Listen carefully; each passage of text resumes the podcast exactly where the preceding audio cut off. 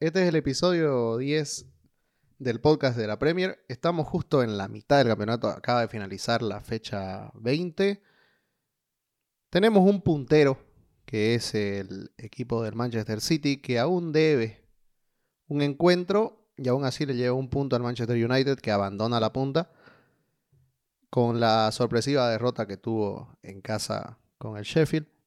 El Leicester empató con el Everton y sigue tercero el Liverpool recuperó su posición en el top 4. No la perdió en la anterior fecha, sino la acabó perdiendo en esta fecha, pero partidos previos, por el primer equipo que vamos a tocar, que es el West Ham de David o David Moyes, que acaba siendo la sorpresa del campeonato, teniendo un gran estado de forma, ¿no? Tiene un gran estado de forma encuentra los goles. Si no los marcan los delanteros, no hay problema. Hay un tal Susek que acaba marcando los goles. Tiene cuatro victorias al hilo. Y no sé hace cuánto no pierde el West Ham. No sé hace cuánto no pierde, pero creo que hace, hace bastante. Y le cortaron la racha al United, ¿no? Y le toca después el Arsenal. Y al Manchester City sigue también en racha. Creo que el partido que, le gana al West Bromwich es el onceavo. Pero bueno, volvamos al West Ham. El West Ham ha cimentado en jugadores que no teníamos tan presentes y en jugadores que también han sido totalmente ignorados y ya, bueno, algunos traspasados por, por Moyes. Encuentra un equipo que sabe marcar goles, sabe defenderse bien, algo que no sabía hacer el, el West Ham acaba sentando al capitán. Mark Noble ya no es más titular. Y en la pareja de Declan Rice y Susek está uno de los pivotes más importantes de la liga en este momento, ¿no? Y esto permite que haya juego arriba. Después vamos a hablar también de un fichaje estrella para nosotros que, ha ocurrido con el West Ham. Y también eh, no hay que olvidar que el equipo de Moyes no, no nos muestra un fútbol atrapante, un, fútbol que te llene los ojos, pero sí te muestra un fútbol pragmático y efectivo. Acabó dejando ir a, a Sebastián Aller porque creía que no era el que necesitaban para marcar los goles. Y el que está apareciendo mucho arriba es este Micael Antonio. También a principio de temporada eh, aparecía mucho Fornals, ahora en menor medida más trabajando para el equipo. Y otro de los que estaba en nuestros representados era Brock Bocross, ¿no? Eh, Jarrod Bowen, que, que sigue asistiendo, eh, sigue con la buena pegada, teniendo presencia en el equipo de, de Londres. A ver, ¿qué me dicen del West Ham? El West Ham es un equipo que durante unas tres, cuatro temporadas atrás venía asomando como una promesa de la Premier League debido a sus fichajes, como el brasilero que se, que, se termina yendo en préstamo a Portugal, si no me equivoco, llegó Chicharito Hernández, tenían diferentes fichajes importantes el equipo, el equipo ahora dirigido por Mois, con una plantilla donde no se ve despampanantes jugadores, termina funcionando y llegando momentáneamente al top 4 y estar, y estar en la pelea de campeonatos europeos. Mois ha encontrado la manera de solidificarse atrás. Eh, el West Ham tiene recibidos casi la misma cantidad de goles que los equipos que están en el top 3. 24 goles nomás ha recibido el West Ham. El, Manchester United recibió 27, mira. Tampoco es poco. Tiene un... ¿eh? O sea, 20, fechas ha recibido más de un gol por partido también. Pero como viene esta Premier League... Pero como viene esta Premier League, es un récord llamativo. El único equipo que tiene menos de 20 goles recibidos es el Manchester City. En toda la Premier League. Por eso te refiero, eh, me refiero a que es un número aceptable para cómo va, va, este campeonato. La, plantilla eh, como ha encontrado un equilibrio desde atrás. El, trabajo de Declan Rice y de, y de Sussex es espectacular. El, el relevo que tienen posicionalmente, la solidez de, Rice le permite a Sussex llegar al ataque, llegar al gol. Eh, hablamos mucho de, defensores como, eh, como John Stones o los defensores de City, o el resto de defensores de City, pero aquí hay un trabajo espectacular de uno de, para mí, los mejores defensores de este campeonato, que es Craig Dawson. Se, ha demostrado líder de, la defensa. Reciclado. puede llegar al gol. Reciclado del, del, del Watford, ¿no? Reciclado del Watford. Eh, tiene, tiene velocidad, tiene, tiene poder en a la hora del ataque. Mira, Antonio es un jugador que, mm, eh, nos hemos mofado de manera sana en un par de episodios, pero, pero está cumpliendo. Eh, y la llegada de, un par de fichajes más que, seguramente vamos a conversar ahora, le pueden dar un plus importante de cara a que puedan, a que puedan mantener el, perfil de llegar a Europa en esta temporada. Yo creo que, que, ese, es, ese, es, el techo y el objetivo de, de David Moyes esta temporada. Y sí, y, para darle paso también a Bruno en un momento, ¿cómo se fueron dando los fichajes? ¿no? Una confianza y una integración que se nota en la llegada de Kufal. ¿Por qué? Porque Kufal acaba llegando por recomendación del mismo Susek. Eh, ambos eran compañeros en el Slavia de Praga. Y David Moyes le pregunta a Susek eh, que le recomiendo un fichaje. Y mira lo que es Kofal, ¿no? Es una de las sorpresas por la banda derecha, al igual que lo fueron un Matty Cash, no sé, este, un Walker Peters este año. Lo tuvimos a Kofal nosotros, este, la verdad, no entró a la preselección, pero lo teníamos en, mente. Y acaba solidificándose un Ogbona y un Craig Dawson que voy a lo nombrabas. Eh, nunca encontró en Masaku más allá de lo que prometía Masaku y acabó encontrando por el lateral en un viejo conocido, en alguien que estaba en el fondo del vestuario que era Criswell, que le acabó dando buena pegada porque muchos de sus centros acabaron en gol y muy buena asociación con, con Declan Rice para jugar por esa banda porque siempre hay un... Eh, ¿Cómo se dice? Era no, no te iba a decir contención, sino que cuando se desdobla por izquierda Criswell, siempre va a, a, taparle el espacio que deja vacío de Glenn Rice. Y también cuando Fornal se acababa centralizando, este, Antonio salía y Declan Rice aprovechaba ese espacio que se daba entre los dos por ese movimiento en defensa y acababa entrando. Todos estos movimientos que doy, aparte, bueno, lo de Suse que era muy parecido pero por derecha, todos estos estos mecanismos eh, predefinidos que tenía Moyes le acaban dando mucho gol a Declan Rice, mucho gol a Fornals, mucho gol a, a, Susek y a los que deberían hacer los goles, más bien ellos tienen asistencia. Me refiero a Bowen, a Antonio, a Fornals. O sea, es un equipo eh, atípico, si querés verlo así, pero se nota que es un equipo, que hay una integración entre ellos. Y y es algo a lo que Moyes no tenía acostumbrado en el Everton, ¿no? Más que tener figuritas, tenía buenos, eh, un sistema eh, muy solidario entre ellos. Tiene la rúbrica del el de Chosen One, que decía, el, el, escogido por Ferguson. Tiene la firma de David Moyes este equipo, sin ninguna duda. Claro, comparto todo, todo lo que comentaban, ¿no? Yo, eh, a resaltar, a mí me, gusta bastante el trabajo en esta temporada de, de Fornals ¿no? La verdad que cuando él eh, se centraliza, como decía Juan, eh, genera bastante fútbol.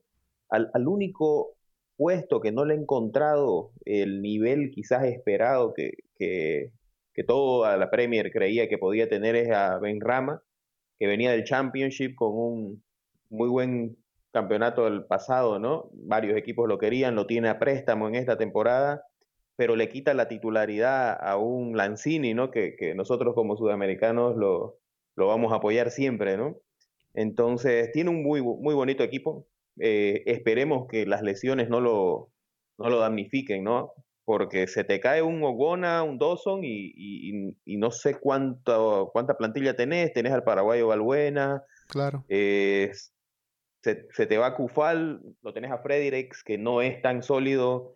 Eh, pero bueno, o sea, la verdad que el equipo titular del West Ham eh, es un equipo que, te va a costar hacerle gol y que en pelota parada te puede marcar en cualquier momento. ¿Y ese Pero aún así, Bruno, o sea, está bien, yo, yo comparto totalmente lo, que dice Bruno. Aún así, hablando de nombres propios, tiene el, el West Ham sustitutos eh, que pueden llegar a cumplir o alcanzar un nivel parecido al de los titulares. El, el, trabajo donde se ve es eh, que esperemos que engrane en el funcionamiento que está planteando David Moyes. Y hablando del, del, plantel, del, plantel de West Ham, se, se, confirmó esta tarde el fichaje de, de nada más y nada menos de, que, de Jesse Lingard, uno de nuestros jugadores predilectos, favoritos y los que siempre comentamos con mucho cariño. Jesse Lingard, ¿qué tal? Pero, y viene a, tapar eso, ¿no? Lo que hablaba Bruno Benramá. Porque Benramá, cuando llegó, tuvo dos episodios, dos partidos donde tuvo unos chispazos. Sabemos que lo que puede darte Benramá. Pero quedó en eso. Después este Moyes lo catapultó a la, a la suplencia y dándole algunos minutos. Ahí fue donde volvió a aparecer Lanzini.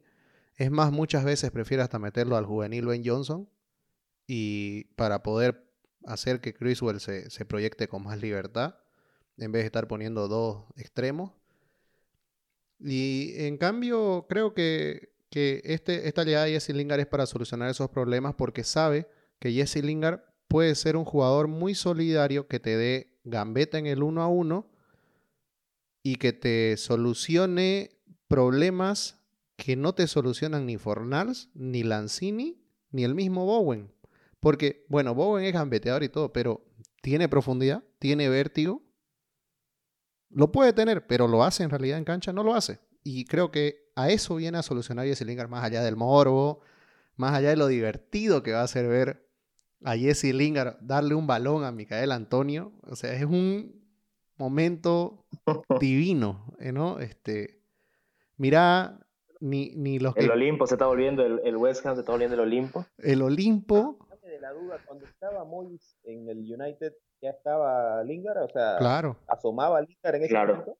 Sí. Sí. De hecho, en la, en, en, la época de Moyes es cuando Jesse Lingard es repatriado. Y, y, y le rinde. Y le rinde mucho. Y le, y le, rinde. Y, mira, yo, yo hablaba en el anterior episodio de que Jesse Lingard es un jugador que si le das la, la continuidad o las oportunidades en una posición y en un funcionamiento apto para él, puede llegar a ser bastante peligroso. Yo creo que sacándose la mochila de, de las críticas que tiene llevando durante años en el Manchester United, eh, haciéndolo jugar un juego donde pueda participar un poco más, donde pueda correr un poco más, puede llegar a ser bastante importante. Yo me atrevería a decir de que inclusive de, el, el, el, West Ham tiene 30 goles esta temporada hasta, hasta ahora. Yo estimo que quizás hasta el final, si igual puede tener 20 o 15 goles más. Y me atrevo a decir que Jesse Lingard puede participar por lo menos en el 30% de esos goles. Porque es un jugador que cuando está enchufado y ha demostrado en sus épocas buenas, aunque puede que ahora no sea una realidad, estar presente con asistencias, con pases, con, pases eh, clave al asistidor y, con gol. Le pega muy bien de afuera a Jesse Lingard. Claro, le pega bien. Y, ya que estamos en Manchester, hablemos del puntero, ¿no? Eh, el City. No quiero tocar todavía el United porque lo quiero dejar descansar un poquito a Joselo.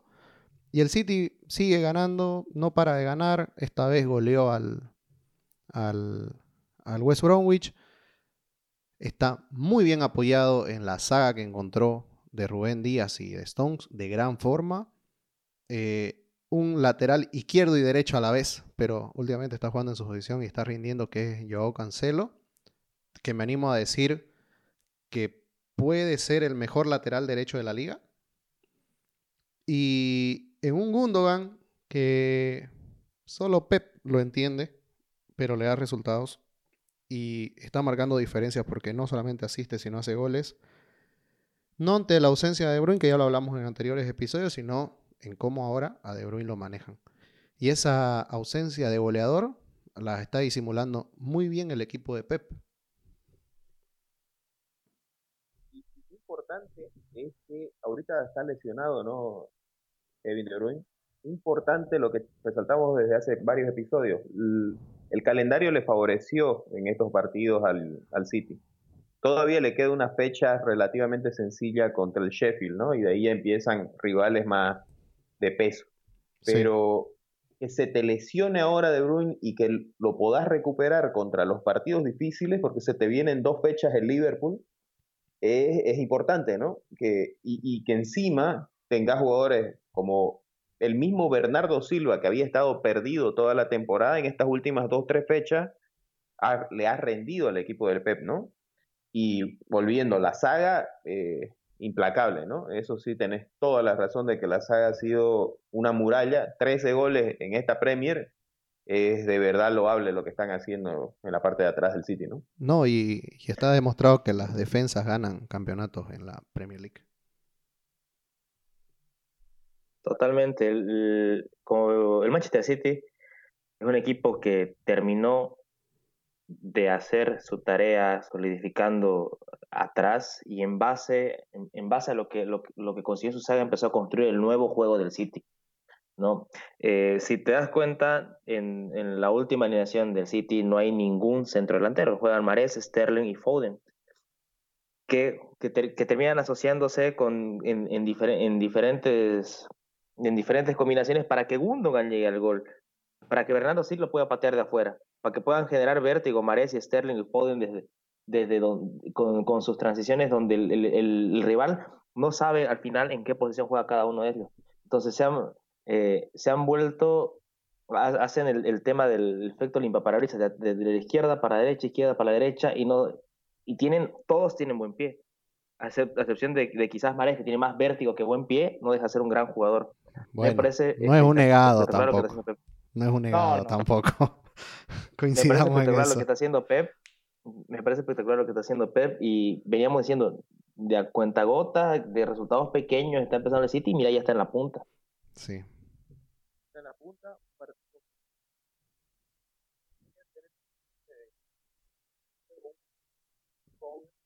más aceptado.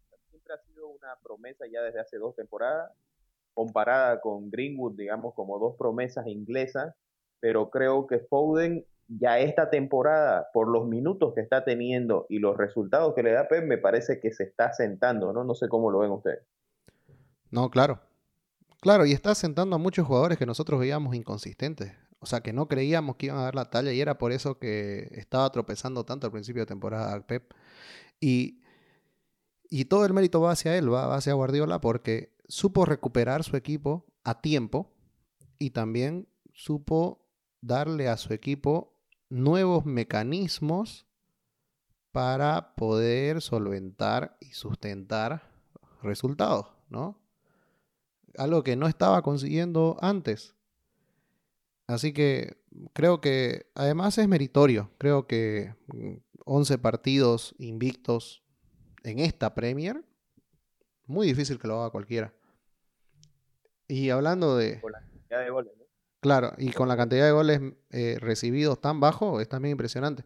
Y hablando de eso, este, hoy volvió a ganar el Liverpool, hablando de que de invictos. El Liverpool estaba invicto por no ganar. No ganaba hace cinco fechas. Eh, ganó el Liverpool, eh, ganó de una manera clara. Algunos decían, porque, bueno, Mourinho no se le metió, no. Mourinho puso una línea de tres que se convertía en línea de cinco cuando el Liverpool atacaba. Solo que estaba de local y también quiso proponer no, no rechazó el, ataque, ¿no? No por nada metió tres jugadores de punta. Eh, pero el partido no le salió a pedir de boca de Mauriño. Klopp hizo unas modificaciones muy claves. Eh, la incursión de Milner no fue una coincidencia. Forzada la ausencia de Fabiño, eh, porque tuvo un golpe, nada grave. Por eso Henderson fue a la saga. Y después, en el segundo tiempo, acaba saliendo Matip y acaba quedando Matthew Phillips eh, en su reemplazo. Pero el Liverpool otra vez se apoyó en los jugadores que extrañaba. Eh, bueno, Mané siempre ha sido figura, ¿no? Pero esta vez acabó siendo una figura determinante porque acabó marcando la diferencia con los goles. Salah también con un poco más de espacio apareció de nuevo. Claro que le anularon de manera este, justa el gol que marca. ¿Ah? pero son de esas anuladas del VAR que entran a discusión, ¿no? Sí, pero. Totalmente justa. Pero justa, ¿qué vas a hacer? O sea, muy atrasado al juego, pero justa. Luego, tanto hablábamos de Tiago, que eso lo voy a hablar ahorita.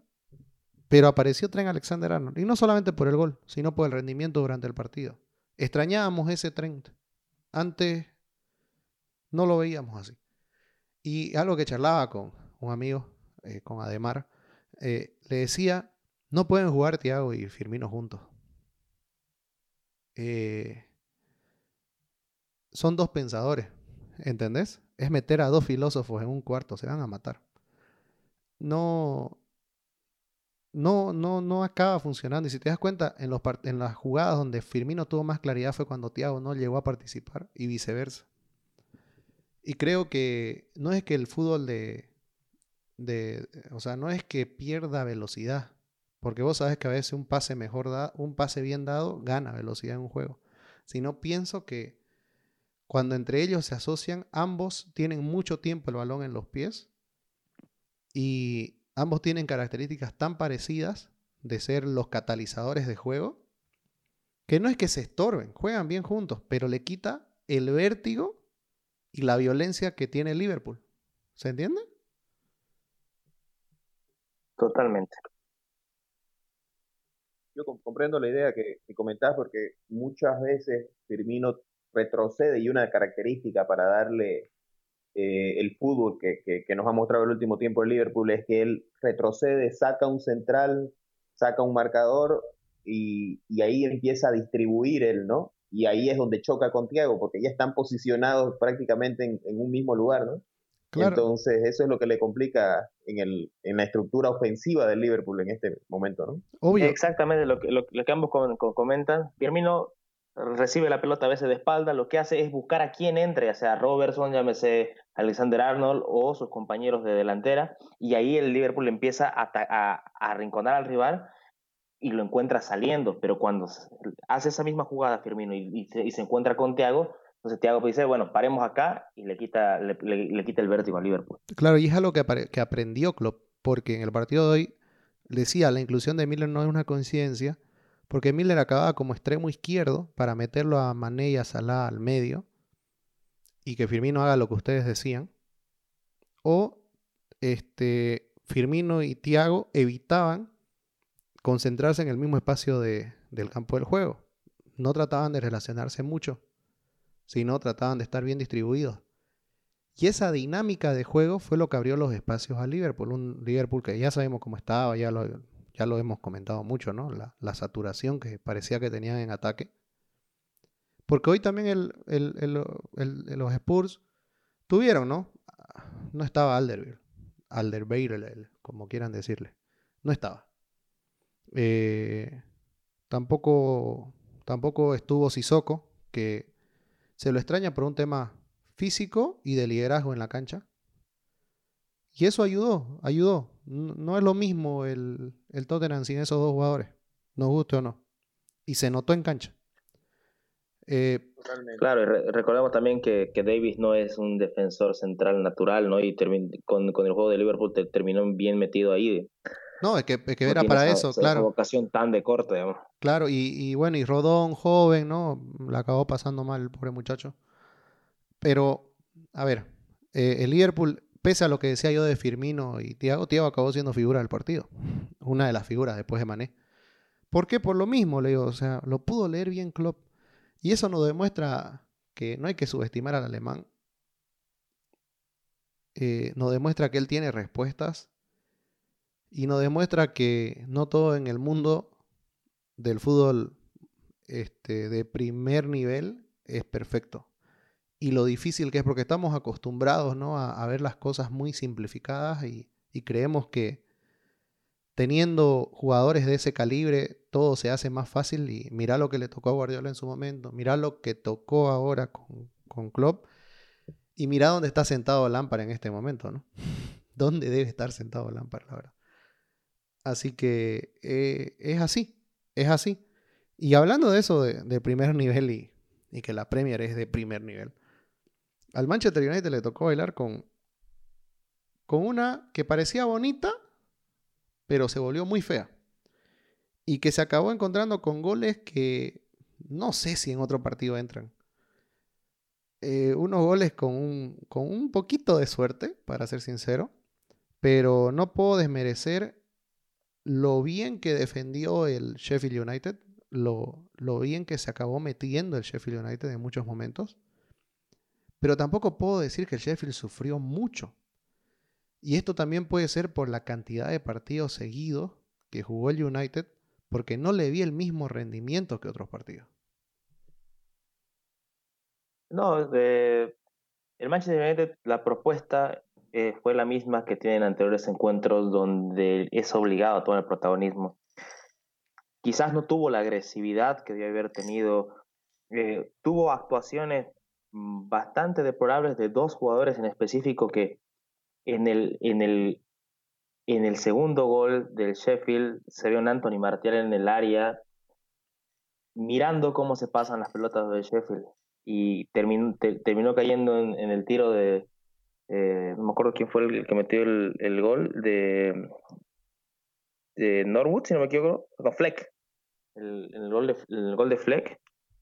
Y los errores de Tuansebe igual, eh, el Manchester United ya no es novedad. En este campeonato ya van cinco goles que nos meten que desde el córner por la mala salida de De Gea. Lo dijiste, ¿no? Durante el mm. partido, dijiste, ¿no? Quinta, cuarta vez que no hacen el mismo gol. El mismo gol, el mismo gol. Y, y ya la Premier, toda la Premier sabe. Corner de Gea, métansele, no, no sabe, tiene miedo. y acompañado de que, de que perdió la marca Tuansebe. Fue un partido muy malo, muy malo de, del, joven, del, joven jugador del Manchester United. Eh, un Bruno Fernández que no encontraba, se encontraba ahogado por una línea de cinco volantes que no dejaban que el Manchester United genere peligro. No, y Martial no, te, se, te diste Cuenta, ¿Te diste cuenta que, que, a Bruno eh, lo obligaban a recibir de espalda todo el tiempo? Parece que esa era la orden de Chris Weiler. Nunca recibió cómodo, nunca recibió cómodo, nunca recibió y se pudo dar la vuelta. En la desesperación, Bruno tenía que retroceder a jugar con Maguire, recibir la pelota en el, en el centro del campo y tratar de empezar a construir las jugadas de ahí. Pero el Manchester United con, tiene jugadores que no puede jugar si no, si no tiene mucho espacio. Eh, yo creo que ya es momento de, que Solskjaer diga, bueno, tus oportunidades se quedaron acá, aquí al lado tenemos a un delantero de clase mundial y sentate y cuando te necesitemos entras, decirle a Martial eso. A mí me, me, me desespera la, la, decidez, de, lo decidioso que juega Martial. No corre, eh, no busca espacio, espera que llegue la pelota a sus pies quiere hacer una gambeta, busca un, busca un pase, todo lo quiere hacer mecánico.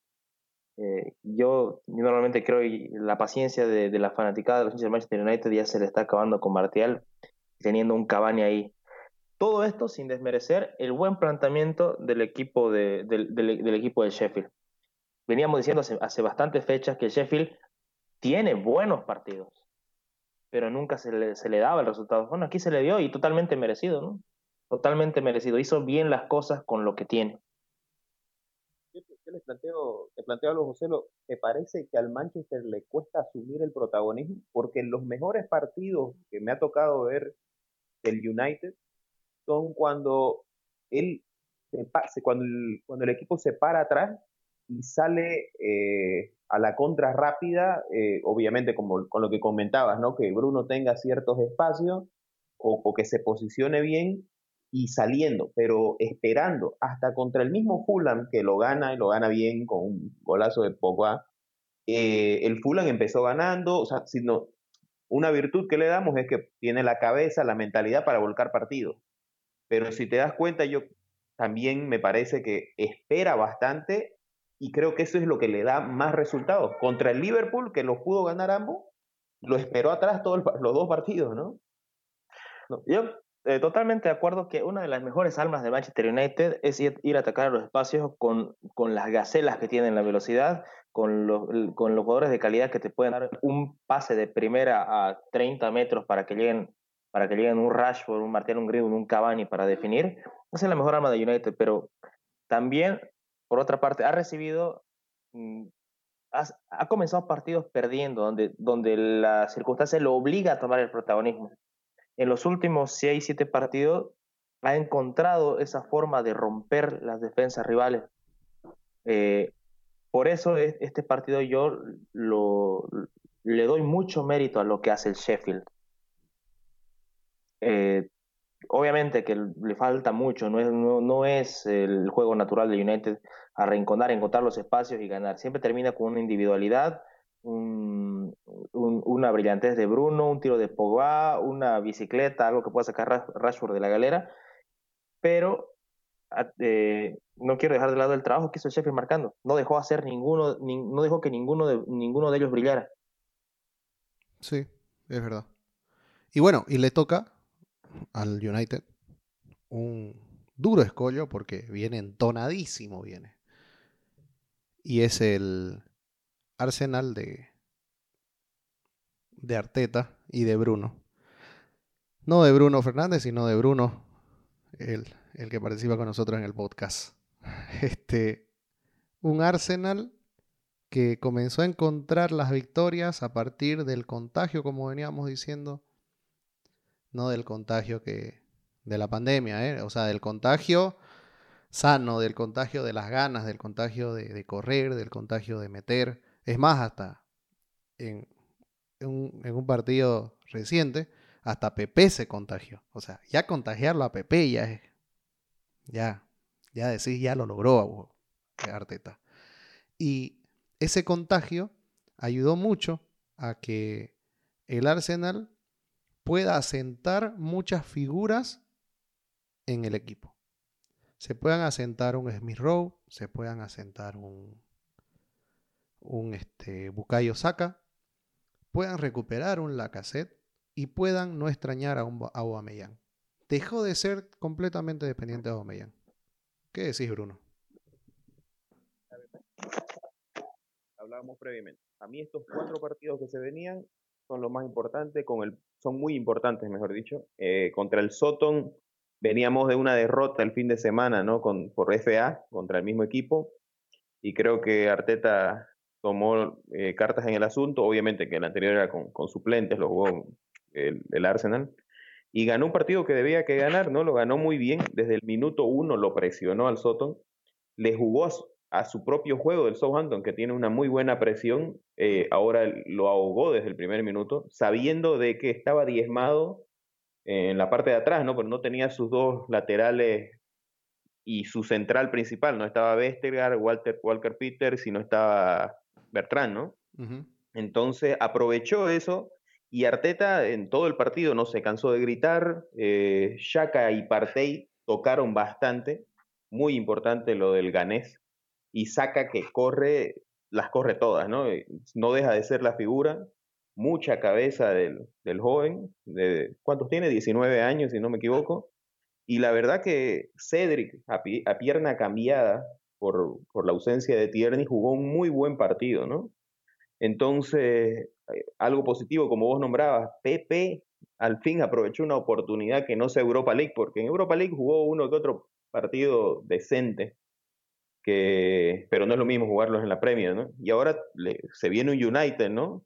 Que, que, es otro calibre, ¿no? De, equipo y, a ver qué, qué, nos depara, ¿no?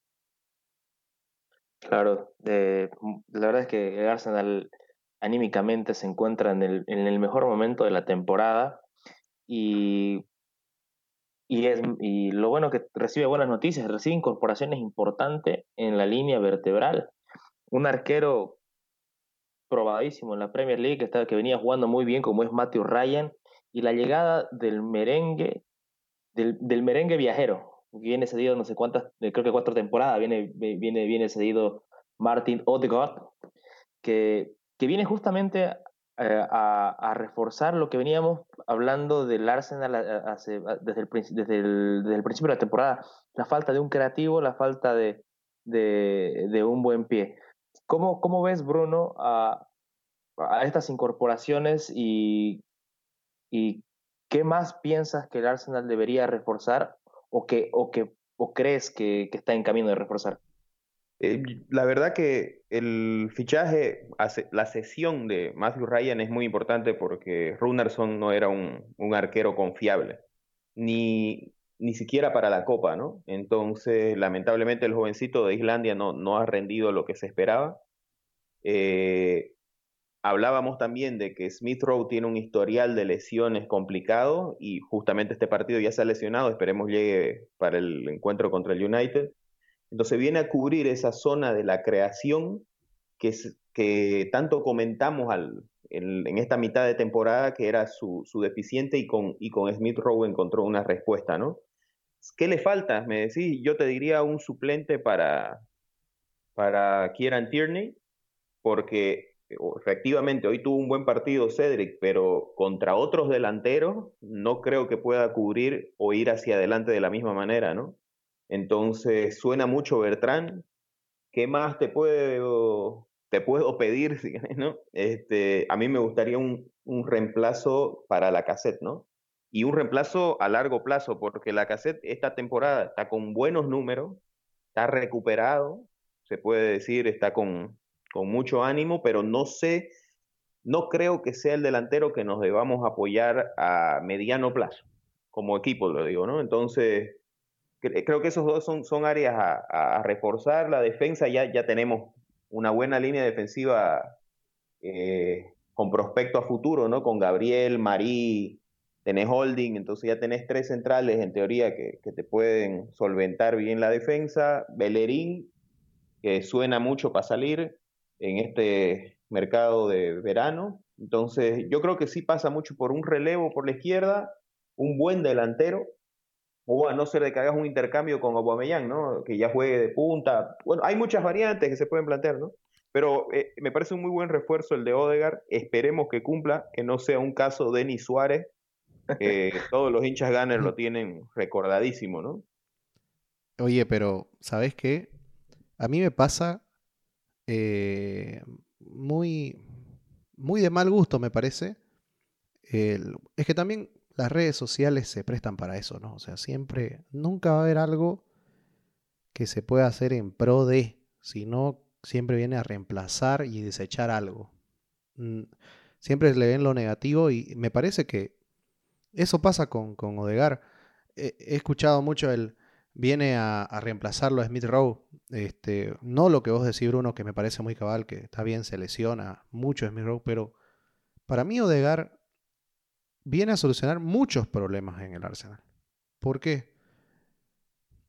Eh, Odegaard te puede jugar de extremo, te puede jugar de media punta, que es su puesto natural, y te puede jugar de un mediocampista. Perdón, de mediocampista mixto, de media punta me refería a enganche, digamos, solo que ya no le decimos enganche, no mucho, o sea, porque para mí el enganche era el, era el 10, así un, ya se fue, pero estilo Sil, ¿me entendés?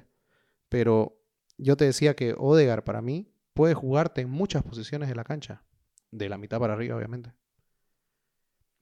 Y eso te puede solucionar muchos problemas, muchos problemas. Puedes jugar con Smith Rowe en la misma, en, el mismo partido, ¿por qué no? ¿Por qué no? O sea,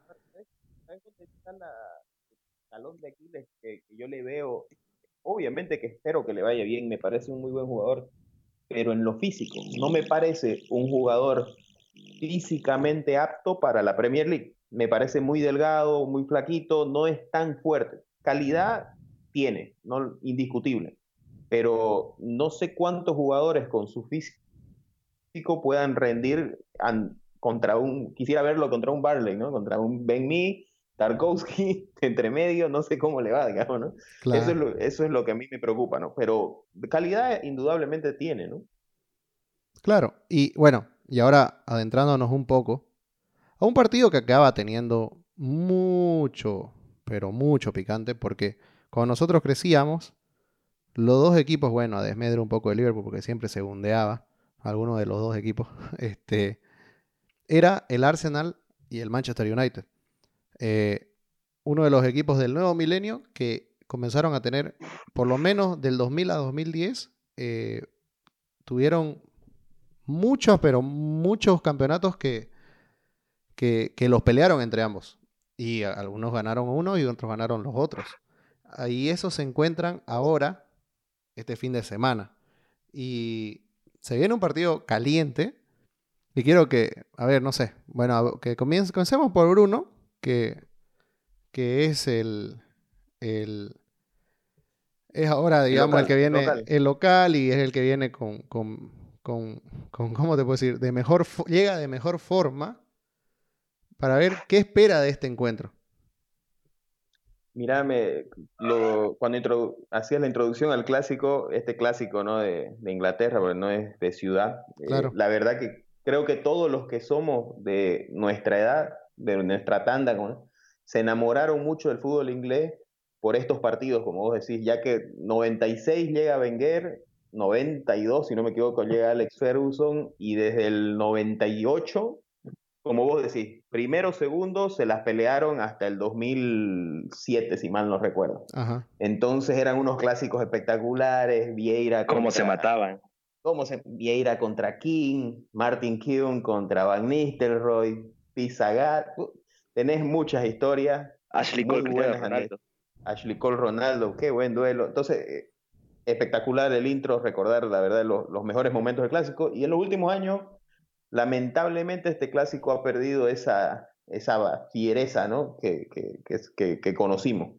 Ahora sí, el Arsenal en lo anímico llega mejor, pero el que tiene la obligación de ganar por la posición, yo no le se la quito la responsabilidad al United. Creo que es el equipo que por la posición, por cómo está, debería eh, ser el favorito en este clásico. En lo, anímico sí, concuerdo, llega mejor el Arsenal, eh, pero no es que llegue mal el United. Perdió el último, pero llega perfecto, simplemente que tuvo un bajón y el, y, el, y el Arsenal ha estado en completa subida, ¿no? Entonces, este partido es muy importante. El Arsenal es un equipo, el segundo menos goleado después del City, tiene 20 goles, y el United es un equipo que yo creo que este partido va a volver a lo que comentábamos hace rato posicionarse atrás porque lo que le conviene es eh, no dejar generar el juego eh, al Arsenal y con una contra rápida liquidarlo, porque su talón de Aquiles del Arsenal ha sido la generación, lo encontró con Smith Rowe, no sabemos si llega, entonces eh, esperemos que, que, encuentre variantes, ¿no? O que encuentre un gol tempranero al Arsenal para, para que este partido se le abra, ¿no? Si no, yo creo que el United se le para como le paró, se paró al Liverpool y muy probablemente salga victorioso el United, ¿no? Un rubiecito, ah, ¿no? Ojo, ¿no? Ojo al ah. rubiecito. O sea, por ahí es cambio de rubio, ¿no? Por ahí Smith Rowe no llega, pero debuta Odegar. Debuta Odegar, ¿no? Claro, y, Y, y, bueno, Joselo, para darte pie, Bruno dice algo que no te gusta escuchar mucho en mi boca. ¿Va a especular el United? No, no, no. Eh, es, es, muy diferente porque el United no está jugando, no, jugando contra. Con, no, no quiero menospreciar a un gran equipo como es el Arsenal, con, con la historia que tiene, el juego que lleva teniendo, pero no está jugando contra equipos que te, que te comen adelante. Te hablo del Liverpool, te hablo del Manchester City, te hablo inclusive de Aston Southampton, que, que son formas de juego donde, donde su principal arma es la presión, la presión alta. United va, va, va, a ir a jugar a, proponer, a ganarlo, como, como lo hizo en el anterior, como intentó hacer en el anterior partido, aunque en el anterior partido ambos esperaban en, en el mediocampo. Eh, tiene armas para jugar. Pogba tiene un momento espectacular. Bruno Fernández va, para mí va a ser clave en el partido porque el, el Arsenal viene con ganas de ganarle a todo. Entonces, no, no, no va a ser un equipo que va a especular. Eh, comparto lo que dice Bruno, el Manchester United perdió el último partido, pero no es que venga mal anímicamente. Es más, mi, yo pienso que perder con el Sheffield ha sido un, bueno, eh, no nos subamos a las nubes, eh, somos mortales, podemos perder con cualquiera, pero vamos a ganarle a cualquiera. Eh, son puntos que no se deben perder, pero se va, se va, se va con, con el ánimo, con, con, la, con la mentalidad reforzada, se bajan de las nubes jugadores que ya, como, como Paul Pogba, que ya hablaba de que, tenemos, queremos ganar la liga y demás, el partido del Sheffield los ayudó a bajarse de la nube y van a jugar contra los Gunners eh, con el enfoque, con más humildad y hacer el fútbol que sabe hacer el Manchester United. Bueno, para hacerlo, para no perder las tradiciones, las tradiciones hay que, hay que conservarlas, hay que cuidarlas Lo vamos a hacer rápido. Yo voy a decir la posición. Como es visitante, José lo me dice por quién va para que veamos el 11 rápido y no esté tedioso.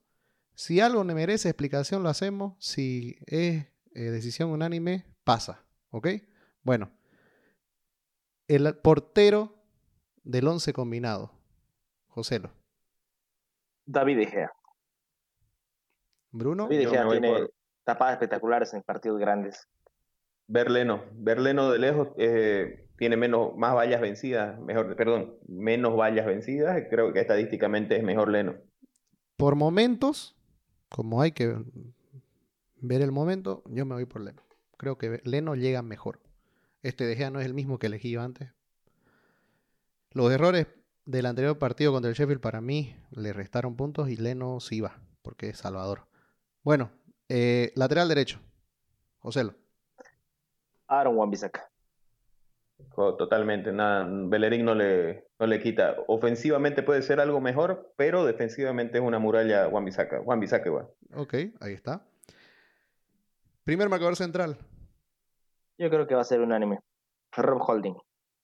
Totalmente, el representado de la, del podcast, Rob Holding. Yo no tengo nada que decir al respecto. Eh, segundo marcador central. Yo creo que va a ser unánime, aunque no sé si, si Juan me irá a apoyar. Para mí es Tontón Harry Maguire. Eh, yo voy a compartir con vos, Joselo, más que todo porque no ha venido jugando Gabriel, que es un representado mío, y porque ha rotado mucho en esa posición el Arsenal, entonces David Luis no lo colocaría, Gabriel no está, Mari no está, entonces vamos con, con Maguire. Yo me voy a reservar mi opinión. Lateral izquierdo. Me voy eh. por Luke Shaw, por la temporada que está teniendo, por lo por el, levante de su, de su performance tras la llegada de una competencia de buen nivel y también eh, entendiendo de que Tierney no está al 100%. Eh, entiendo yo que Tierney llega para este partido, justamente no, no lo forzaron eh, contra el Southampton para, para que llegue al partido del United, entonces entre ambos, de lejos me quedo con, con Tierney. Disculpame, José, no puedo. no. Tierney de cajón, papá. No puedo con yo. No, es que no puedo. no sé, no puedo. Este, bueno, eh, Centrocampista de recuperación. Yo me voy por Tomás Partey. En esta arranco yo. Eh, ha sido más determinante en los últimos cuatro partidos que ha estado jugando. Me gusta mucho cómo va. Yo lo compararía con un McTominay, ¿no? Para, para hacer, pero me quedo con, con el Morocho. Y, no sé, mira, si, si, si, vamos a hablar posicionalmente, eh, yo, yo, yo me voy por, por Matic, pero este mediocampo, pues yo ya tenía pensado una terna para este mediocampo. No, no sé si. Mira, yo, yo pensaba en Bruno Pogba y Smith Road, pero si no vamos posicionalmente, por defensor, eh, mediocampista defensivo, yo me voy por Matic. Mm, bueno, también podría estar Fred, ¿no? Yo, yo iba a decir Fred, mira, porque me gustó los últimos partidos de Fred. Pero Partey la verdad que ha sido regular, y más que regular, creo que ha sido influyente en el juego del Arsenal. O sea, se notó que Partey estaba en la cancha. Y creo que por esa diferencia. Sí, falta. sí, y por esa diferencia creo que lo meto. Ya, este. Volante por izquierda. Aquí sí, a Emir lo vamos a tener que reposicionar para poder meterlo. Y es como llegan los jugadores, ojo, ¿eh? Volante por izquierda. Pero, vale, yo por, lo que comentaba José, lo, yo posicionaba, ¿sabes? Con un 4-2-3-1, donde yo, digamos, podríamos discutir ahora un poco a Shaka, por decirte. Que ah. igual doy la derecha por Pogba, digamos. Yo, yo me imaginaba un esquema así que, ah, muy, muy parecido al United, ¿no? Ya, ok, ok. Es lo que ustedes digan, jóvenes, tranquilos. Entonces, Partey, ¿y quién acompaña a Partey en el medio? Pogba. Paul Pogba, Paul Pogba. Bueno. A pesar que tiene muy buenos momentos ahorita Chaka, pero sabemos que es un inconsistente a lo largo. ¿Y quién sería el conector? no hay dudas ahí, ¿no? Es Bruno Fernández. Eh, a pesar del momentazo que tiene Smith Rowe, eh, Bruno Fernández es una estrella en esta liga, ¿no? Eh, quizás uno de los mejores, del top 13 jugadores de la, de, la Premier esta temporada. Yo, para no abandonarlo a Smith Rowe, voy a votar por Smith Rowe, que ya no sirva de nada. ¿Quién va a ser nuestro mediocampista por derecha? Oh, está fácil esa, ¿no? Bucayo, saca. Totalmente. Es que no, el, Manchester, el Manchester United tiene muchos problemas con derecha. Juega Greenwood, juega Mata, eh, se, circunstancialmente se van Rashford o Martel ahí. Y Saka está bien establecido, es una revelación del campeonato, es uno de nuestros favoritos en el podcast. ¿Qué uno con Saka? Claro, sin duda. Y por izquierda, también está cantado. Está fácil, Marcus Rashford. Marcus Rashford, sí, totalmente, no hay como quitarle el momento. Ya que está lo difícil, ¿no? ¿Quién, va a, ser, ¿quién va a ser el delantero? Es que... Yo creo que, yo creo, yo creo que... vamos a camisetear mucho y va a tener que, que resolverlo. Ya, meta, meta, métanle. A ver. A ver. Eh, Edinson Cavani. Para mí juega titular Edinson Cavani y, y está eh, en momento y quizás en forma, está a pesar de la edad, está todavía un escalón arriba de, la cassette. Yo te digo que la cassette no es un jugador que me guste mucho, para nada. Eh, ya lleva muchas temporadas que no tiene un récord goleador que para mi equipo debería ser aceptable. Eh, bueno, ese rol goleador lo ha asumido Gomellán, pero para el centro delantero no lo tiene. Y aún así, estadísticamente, que voy a tirar de la camiseta y de la estadística tiene el doble de goles la cassette que Cavani, Cavani tiene cuatro, la cassette tiene ocho, tiene la misma cantidad de asistencia, ¿ya? Entonces tiene todo para ganarle a Edison. ¿Entendés? Pero, y que, pero la, cassette viene jugando 18 partidos de los 20, Cavani creo que va jugando 6 a lo mucho. Eso no es, culpa, no es culpa de, no es culpa de la cassette, viejo. No es culpa, esa es culpa de, de Solskjaer.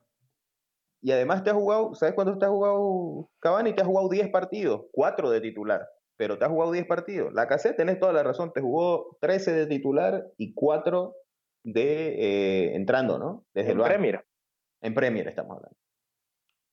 Entonces, eh, es lo que te digo, yo, a mí me parece mucho mejor jugador Edison Cavani, pero por momento y por estadística, creo que debería estar la cassette eh, de nuevo. Ya, miren, para desatar esto, mi argumento va a ser muy válido y hasta José lo, lo va a compartir. Opino igual que Bruno que el mejor jugador de ambos es Cavani. Eso está probadísimo. Pero la cassette, agregando a las estadísticas que da Bruno, jugó el último partido marcando un gol y dando una asistencia. Ahora, que no haya jugado Cavani es culpa del especulador de Ole Gunnar Solskjaer. Así que voto castigo a Ole Gunnar Solskjaer. Voy a votar por la caseta. ¿Me entendés? O sea, Cavani es mejor jugador, indudable. Pero lo perjudicó su técnico. Así de sencillo. No, totalmente entendible. Y venimos votando siempre por el estado de forma, por cómo vienen y cómo llegan al partido en cuestión. Bueno, entonces queda así el 11. Eh, Leno en el arco, lateral derecho Wambisaka, la pareja de centrales es Holding y Maguire, lateral izquierdo Tierney. Los dos volantes son eh, Partey y Pogba. Oye, está muy parejo, vamos. 4-3, pero bueno. Bruno. Ahora vamos 4-4. Lo acompañan Saka y Rashford. Y la cassette. La cassette es el que rompe aquí el empate. Seis jugadores de. Seis jugadores del, del Arsenal. Impresionante, ¿no? Sorprende. A mí me sorprende. sorprende. No, hace, hace, hace.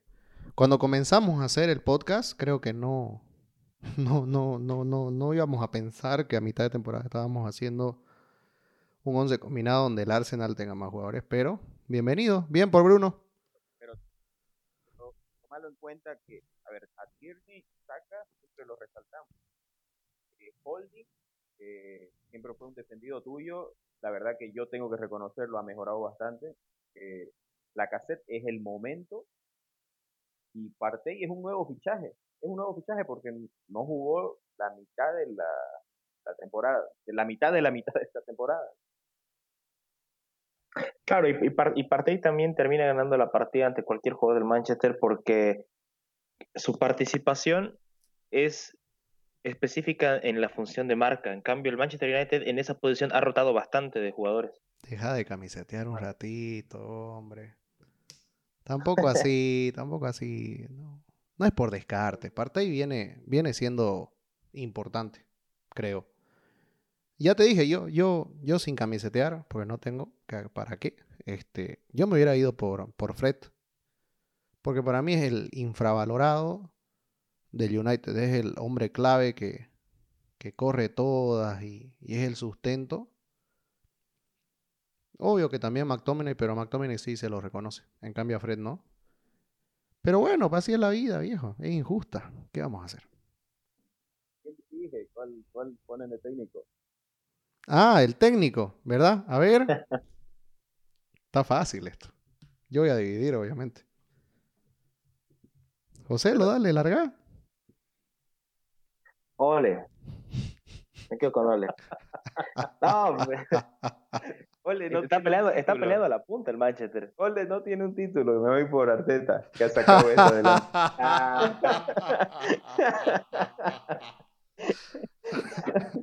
que gane algo, Solskjaer. La bueno, temporada. Bueno, bueno. Creo que mi risa lo dijo todo. Bueno, vamos a tener un partidazo este fin de semana. Estuvo muy lindo este, este episodio. Es justo el de la mitad del campeonato. Nos faltan otras hermosas, ¿cuántas? 18 fechas más faltan. 17. 17, 17 fechas. 18, ¿no? Sí, claro, son 38. Así que esperemos a ver a ver cómo se decanta. Esperemos que hasta el final se pelee la liga. No importando quiénes, pero que se ponga apasionante. Así los podcasts se van a poner buenísimos. Y agradecemos a todos los que nos están eh, escuchando y todas las personas que han estado interactuando también con los posts que hemos estado haciendo, con la de los representados. Vamos a comenzar a sacar el equipo de cada semana. Ya sacamos hoy día alguno. No me he fijado cómo va eso. Creo que se están matando en los comentarios. Y bueno, este fue el episodio número 10 del podcast de la Premier. Hasta la próxima.